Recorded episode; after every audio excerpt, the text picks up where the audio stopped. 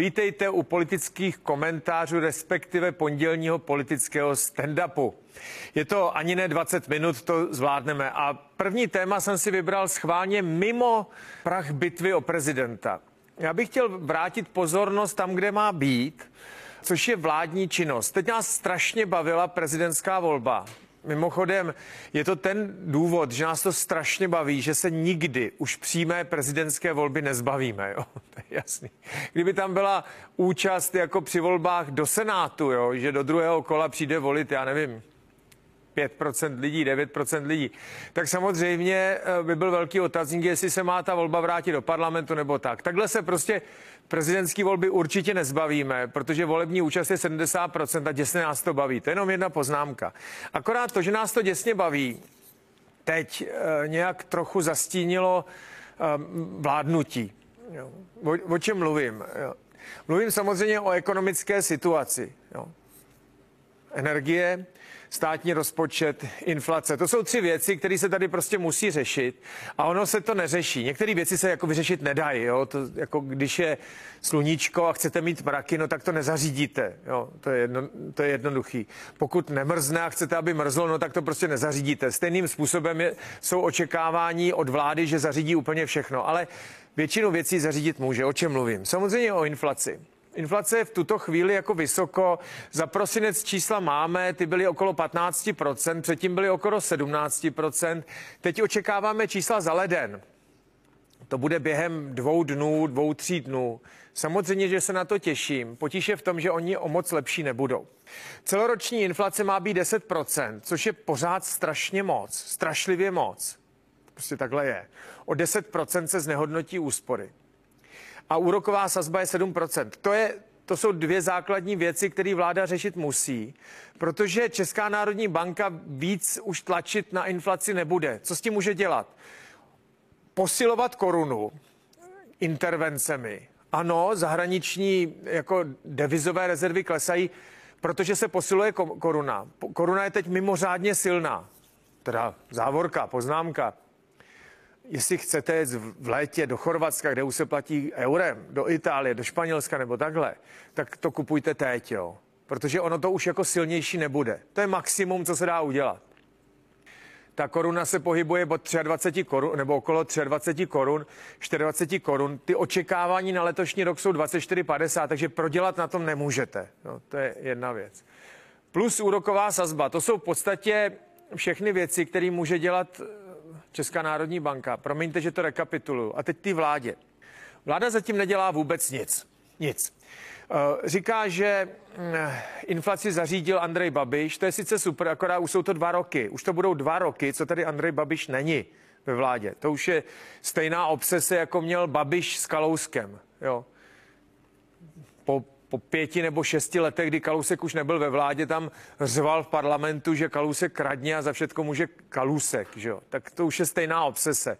Dva roky uh, tam Babiš už není, tak už stačí, jo? Stačí. Samozřejmě, že základní věcí je to, uh, že státní rozpočet je v obrovském schodku. Jinými slovy, pumpuje se do ekonomiky mezi lidi daleko víc peněz, než vyděláme. To je relativně jednoduchý. Všichni víme, že je to strukturálním deficitem naprostá většina, což znamená, že jsou příliš vysoké důchody, příliš vysoké platy eh, lidí ve veřejné sféře, to znamená samozřejmě úředníků, ale taky učitelů, hasičů, zmiňovaných vojáků a tak dále. A nikomu se do toho nechce. Cestou je snížení toho, těchto platů a sociálních dávek, takzvaných mandatorních a kvazimandatorních výdajů, do čeho se nikomu nechce, anebo zvýšení daní, do čehož se každému nechce. Takže to zase sklouzlo do toho, že prý se budou zvyšovat daně z nemovitosti. Já jsem slyšel spoustu chytrých řečí, že ve srovnání se zahraničím máme hrozně nízký daně z nemovitostí. A mě to štve. Mě to štve. Víte proč? A teď jako ostrý odsudek vlády. Jestli spravení státního rozpočtu chtějí udělat tak, že se zase zdaní tabák, cigarety, benzín, spotřebníma daněma, zvedne se DPH, a zvedne se daň z nemovitosti, tak je to pěkná lumpárna. Jo. A takhle oni uvažují. Víte, to jsou věci, které zaplatíme my všichni. Ano, můžeme říkat spotřební daň u alkoholu a tabáku a loterii a takovýchhle věcí zaplatíte, ale můžete si to odpustit. Kdybyste nechlastali, nekouřili a nesázeli sportku, tak to, tak to platit nemusíte. To je pravda, ale, eh, ale jo, každý si občas tu skleničku dá, jsou různí oslavy, jsme tak jako zvyklí, nejsme zrovna muslimský stát, kde je eh, alkohol zakázaný, ale dobře, dobře, ať tomu říkají daň z neřesti, budiš. Ale DPH zvýšit, to znamená, že se zdraží všechno, ještě víc. Spotřební daň na benzín jako super, to je jasný, bez benzínu nemůžeme jezdit a ta, ty, ty řeči o tom, že máme jezdit vlakem, jako jasně, budeme jezdit vlakem, každá rodina má auto a kvůli tomu, abychom pomohli státnímu rozpočtu, bude jezdit autobusem do práce nebudu, když jsem zvyklý jezdit autem. Jo. A teď uh, daň z nemovitostí. To je úplně typický příklad. Já jsem popsal věci, z kterých neutečete. Jo, z toho prostě neutečete. To se nedá nic dělat. Jakmile to jednou vláda napálí, tak se s tím nedá vůbec nic dělat. Protože když žijete tady, pracujete tady, kupujete jídlo tady, cestujete tady v Česku, tak vás potrestají za to, že jste Češi. A daň z nemovitostí už mi nakrkla úplně. Jo, mně je úplně jedno, jakou mají daň z nemovitostí v Německu. Mně je to úplně burst. Jo. Já, já jenom vím, že naprostá většina lidí si tady koupila nové nemovitosti na hypotéky. Naprostá většina majitelů chat a chalup a tak je v důchodovém věku, nebo ne naprostá většina, ale prostě spousta. A všichni uh, ti, kteří si koupili nemovitosti na hypotéky, anebo si drží letní byt, nějakou chatku, chatu u vody po desítky let, jsou teď drcený cenama energií, samozřejmě, cenama pohonných hmot, protože tam musí nějak jako jezdit a samozřejmě úrokama, ty, který platí hypotéku. Tak jim nakouříme ještě den z nemovitostí. Helejte, ona, ona je to takhle. Jsou těkavé věci a netěkavé věci. Šutr je netěkavá věc, benzín se vám odpaří. Když, abych, abych to takhle jako přirovnal, my tady zdaníme šutr, který vám neuteče. Ten vám jako neuteče šutr my občané, kteří pracujeme, my nikam neutečeme. Takže když nám nakouří pět dalších daní, tak utéct nemůžeme, můžeme brblat na vládu. A vyberou je celkem jistě. Když eh, my jsme totiž ten šutr, ty netěkaví, a pak jsou těkavé věci, které se rozpustí. Třeba kapitál, třeba zisky nadnárodních firm, jo. Třeba ty digitální zisky těch, těch Google a těchto firm, jo, tak o tom se už přestalo mluvit a už, a už dost. Jako jo. Když zdaníte tenhle ten kapitál, eh, spekulativní výnosy nebo eh, zisky tadyhle Google, který to tady nedaní vůbec, tak on vám jako zmizí. Ten je těkavý. Jo, on půjde tam, kde, kde ho jako nedaní, anebo taky nepůjde. Ale každopádně strach z těch nadnárodních eh, jako korporací, z korporátních daní, tady z těchto těch uh, internetových obchodů a podobně. To je pozoruhodný. Jo. Takže oni chtějí zvednout daň z nemovitostí od nás, protože jsme šutr. S odůvodněním tím, že prej uh, v Německu ji mají vyšší, si tím trhnou nohou. A nezdanějí Google, protože je těkavej. Já bych je chtěl jenom upozornit, že třeba ve Francii Google dávno zdaňujou. Tak prosím vás, začněte u toho Google, jo, a pak začněte žvanit o mý chatě. Tak, ehm, to byl rozčílený komentář k tomu, co tady chtějí provést ehm, majitelům rodinných domků, kteří si to budovali někde v 60. 70. letech, nebo majitelům chat a tak jako prvním, jo? že nakouříme daně z nemovitostí, ehm, on z toho bude vysoký výnos a oni nám neutečou ty majitele těch nemovitostí. Na rozdíl od nějakých spekulantů nebo internetových obchodníků, který by nám mohli jako najít právní kličky. To taková eh, paní v Říčanech, ta nemá na advokáty, aby jí složitě vymysleli nějaký daňový postup, tak ji pěkně zdaníme. To je super. To mi připomíná takový ten slogan, který říkal kdysi dávno nějaký ministr zahr- eh, financí Spojených států. Daně, nebo respektive peníze, se musí brát tam, kde jsou. To znamená chudejm. Jo. Ty chudí, jich sice těch peněz mají málo, ale za to jich je hodně. Tak děkujeme pěkně, milá vládo. S tím souvisí jedna věc, jo. Jestli jste si všimli, já nechci strašit, jo, ale benzín a nafta se teď pohybují po 40 korunama, poměrně hluboce po 40 korunama, 36, 50 byl minulý týden průměr nebo něco podobného. To jste si určitě všimli u vaší benzinové pumpy, že zaplatíte za litr benzínu nebo nafty zhruba 36, 50 nebo 36 korun. A svět se zase vrací do normálu, že nafta je trochu levnější než benzín. Jo? Předtím to bylo opačně, teď se to zdá jako do normálu. Já vás jenom upozorňuji, že to pravděpodobně nebude dlouho trvat.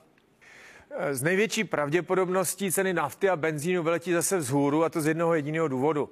Protože se udělal asi desátý balík sankcí proti Rusku, já nevím přesně, proč se to neudělalo už dřív, jo, ale oni ty cenové šoky nás asi budou jako tejrat nějakou dobu. Jo.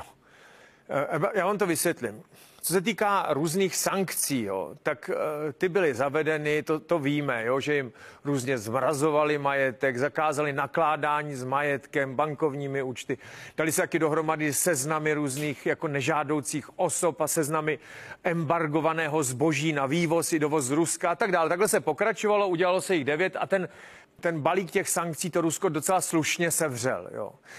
Upřímně, ale ne tak, jak jsme si představovali, jo. protože já si myslím, že oni ty balíky dělali tak, že čekali, co to udělá. A ono to nedělá nic moc. Jo. Inflace nevyletěla zdaleka k 20%, pokles hrubého domácího produktu tam je, ale zhruba 3%, který je zase nahrazován tou zbrojní výrobou. Jo. Když poklesne a teď Rusko je centrálně řízená ekonomika, to znamená, poklesla výroba, to je jasný, protože se nemůže vyvážet a tak dále, tak, tak ten průmysl se rychle přeorientoval na uh, zbrojní výrobu. Jo? To je stejný, jako když v Číně uh, byli všichni zavřený a nikdo nic jako nekupoval, ve smyslu ne ve vězení a měli covidové opatření asi tři roky. Takže poptávka po různým zboží šla skoro na nulu, jo? včetně třeba aut. Jo? A ty výrobci těch aut, protože měli prázdné linky, že jo? Nic, nic tam nedělalo, tak to rychle dali na stranu dali tam eh, výrobu těch roušek a respirátorů a zase čínská ekonomika jela. Jo. A vyváželo se to do celého světa. Pamatujete si, jak tady vítal Jaroslav Tvrdík a Jan Hamáček, tyhle ty politický zombie, nějaký letadla z Číny s těma rouškama, respirátorama a, a tak dále. Tak Rusáci se vlastně chovají teď podobně, akorát nevyrábí roušky, ale vyrábí tanky. Proč o tom mluvím? Čím víc to vypadá, že je to úplně nesejmulo, ty rusáky, tak tím více to jako přitvrzuje. Doposud totiž existoval, co se týká ropných produktů, respektive ropy, následující režim. Jeden z těch předchozích balíků sankcí obsahoval strop na cenu ropy vyvážený z Ruska na úrovni 60 dolarů za barel. Jo? To znamená, že t- nikdo nemohl nakupovat ruskou ropu uh, s cenou nad 60 dolarů za barel. To znamená, třeba z Indie se stala ropná velmoc, jo, protože ta, ta si toho nevšímá a nakupuje jako ropu od Rusáku za vyšší cenu a prodává si ji, jak potřebuje. Jo, a vydělává na tom strašlivý prachy. To je jako normální obchodní uvažování. Evropský subjekty to udělat nemohl, nemohli a logicky sankce Evropské unie se týkají jako Evropy. Jo. My nemůžeme nařizovat Indům, jako co mají nebo nemají dělat. Leda, že když budou jako postupovat pro nás nemorálně, tak zase můžeme nějak blokovat Indii, ale to, to, to si nikdo netroufne. Ale neexistovalo embargo nebo cenový strop na dovoz ropných produktů. Jo. Ten se teď zavádí a je na úrovni 45 dolarů za barel. To se týká zejména jako benzínu a nafty. To, to se týká nás. Jo. Což znamená, že Rusáci pravděpodobně ten benzín a naftu sem dodávat nebudou chtít, jo. Různým státům, který to od nich ještě berou, Maďaři a podobně. Lze očekávat, lze očekávat, že zase ta cena poletí vzhůru právě k tomuhle nově zavedenému embargo, jestli tomu rozumíte, respektive cenovému stropu. Oni vám prostě musí dát takovou slevu, aby se vešli do toho stropu což Rusákům už se nechce, protože mají poptávku jinde, takže pravděpodobně tady bude mírný nedostatek této eh, komodity, ale hlavně poletí vzhůru cena. To lze očekávat. Některý analytici říkají, že v příštích týdnech můžeme čekat cenu benzínu zase okolo 50 korun. Tak vám moc děkujeme, jestli nám v tu samou dobu zavedete nějaký spotřební daně nebo daň z nemovitostí. Děkujeme pěkně. Tak a teď, aby jsme byli spravedliví, když jsem nakousil téma Rusko a Ukrajina, musíme zmínit taky to, co se děje ve ukrajinské vládě. Byl odvolán ministr obrany Oleksej Reznikov, což je jako překvapivý krok, jo. On se stal takovým synonymem poměrně statečného odporu, takovou tou klidnou tváří. On se do funkce dostal těsně před tím vpádem ruských vojsk na, někdy na konci roku 2021 se stal ministrem obrany a v únoru roku 2022 uh, eh, ruská vojska padla na Ukrajinu a celou tu dobu byl po boku prezidenta, teď byl odvolán. Proč? To nevíme. Možná to souvisí s tím zatýkáním na ministerstvu obrany v souvislosti s korupcí. Jo, náměstek ministra obrany byl zatčen, respektive odvolán z funkce, mimo jiné také proto, že trávil dovolenou ve Španělsku, na jihu Španělska, v době, kdy Ukrajina jako úpí pod náporem ruských, ruských tanků, tak jako zvláštní to uznejte. Na jeho místo nastupuje eh, voják, generál Budanov, což je šéf teda té ukrajinské rozvědky vojenský, nevím, jsou to změny ve vysokých patrech ukrajinské moci nebo státní zprávy. Asi teď všechny komentáře jsou spekulace. No ale aby jsme věděli, že, že se tam něco děje. Protože mimochodem Ukrajinci očekávají teď na jaře poměrně rozsáhlou ofenzivu Ruska.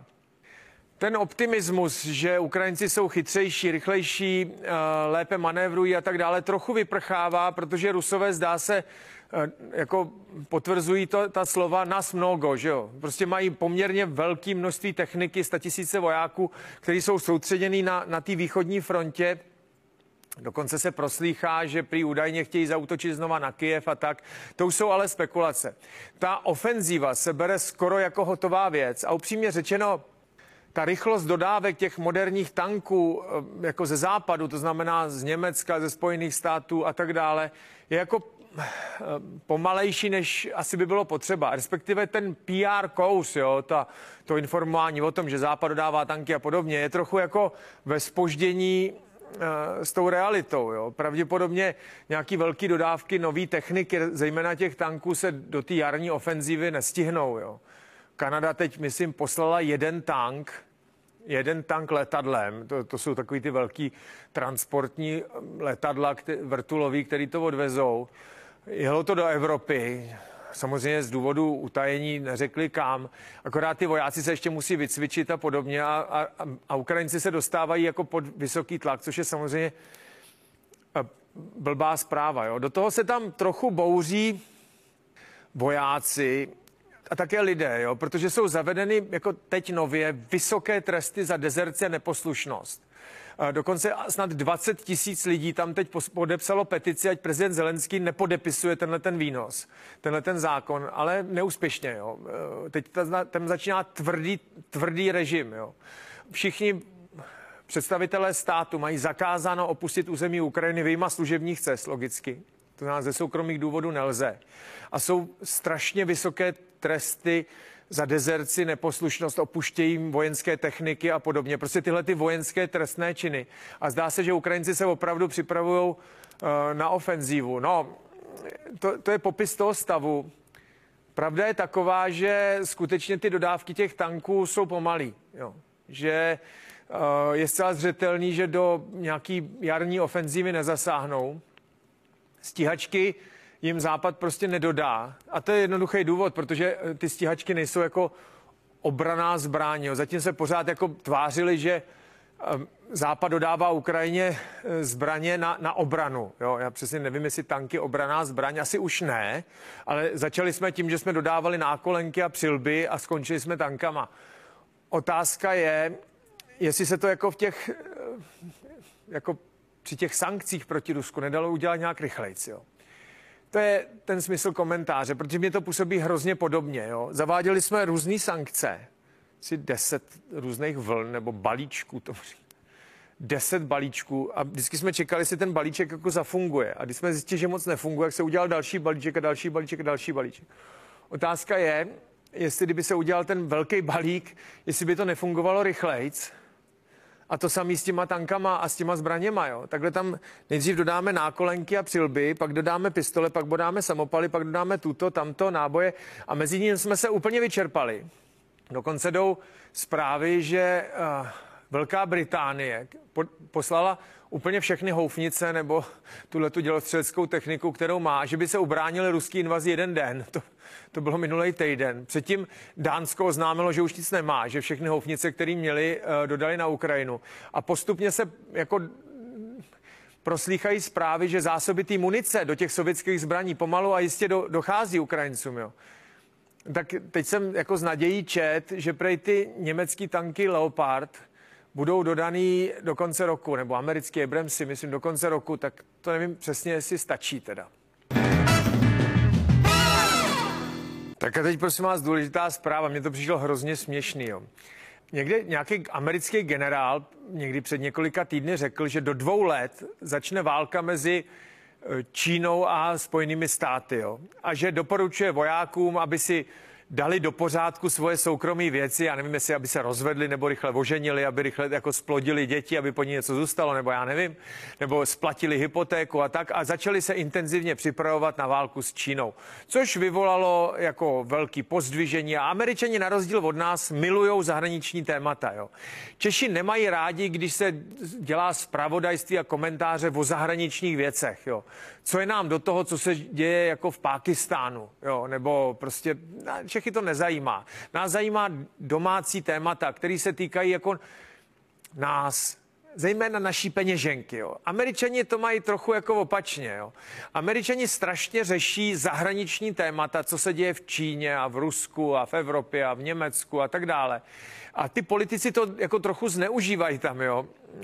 Když se mají vyjadřovat jako k palčivým věcem typu zdravotní pojištění nebo takové věci, nebo nezaměstnanost, tak jako sklouzávají k tomu, co by měli dělat američani v Číně a tak uh, podobně. Každopádně hrozně se to řešilo, jo, že začne válka s Čínou. No a do toho, prosím vás, přiletěl nějaký meteorologický balón, to je velká věc, jo, to má několik metrů v průměru, pohybuje se to 20 kilometrů nad nad zemí, jo, 20 kilometrů nad zemí.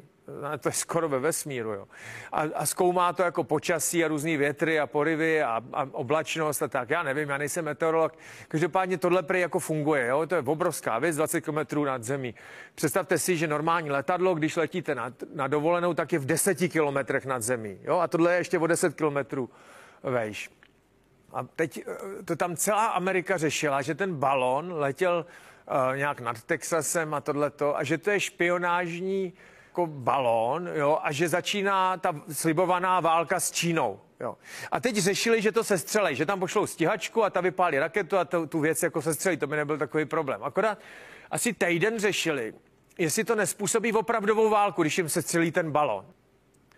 Pak řešili, že když ho se střelí, tak ono to někam spadne, ono je to poměrně velký. Mohlo by to trefit nějakého američana do kebule, takže to nejdou sestřit a musí počkat, až to bude někde, kde to jako nes, ne, nespadne nikomu na hlavu. Akorát eh, nevěděli, kam to jako spadne, protože je to moc vysoko. A to trvalo dva týdny. Americká veřejnost jako byla doslova vyhysterčená. Přes nás výsledek je takový, že včera to setřeli nad mořem. Byl to opravdu meteorologický balón.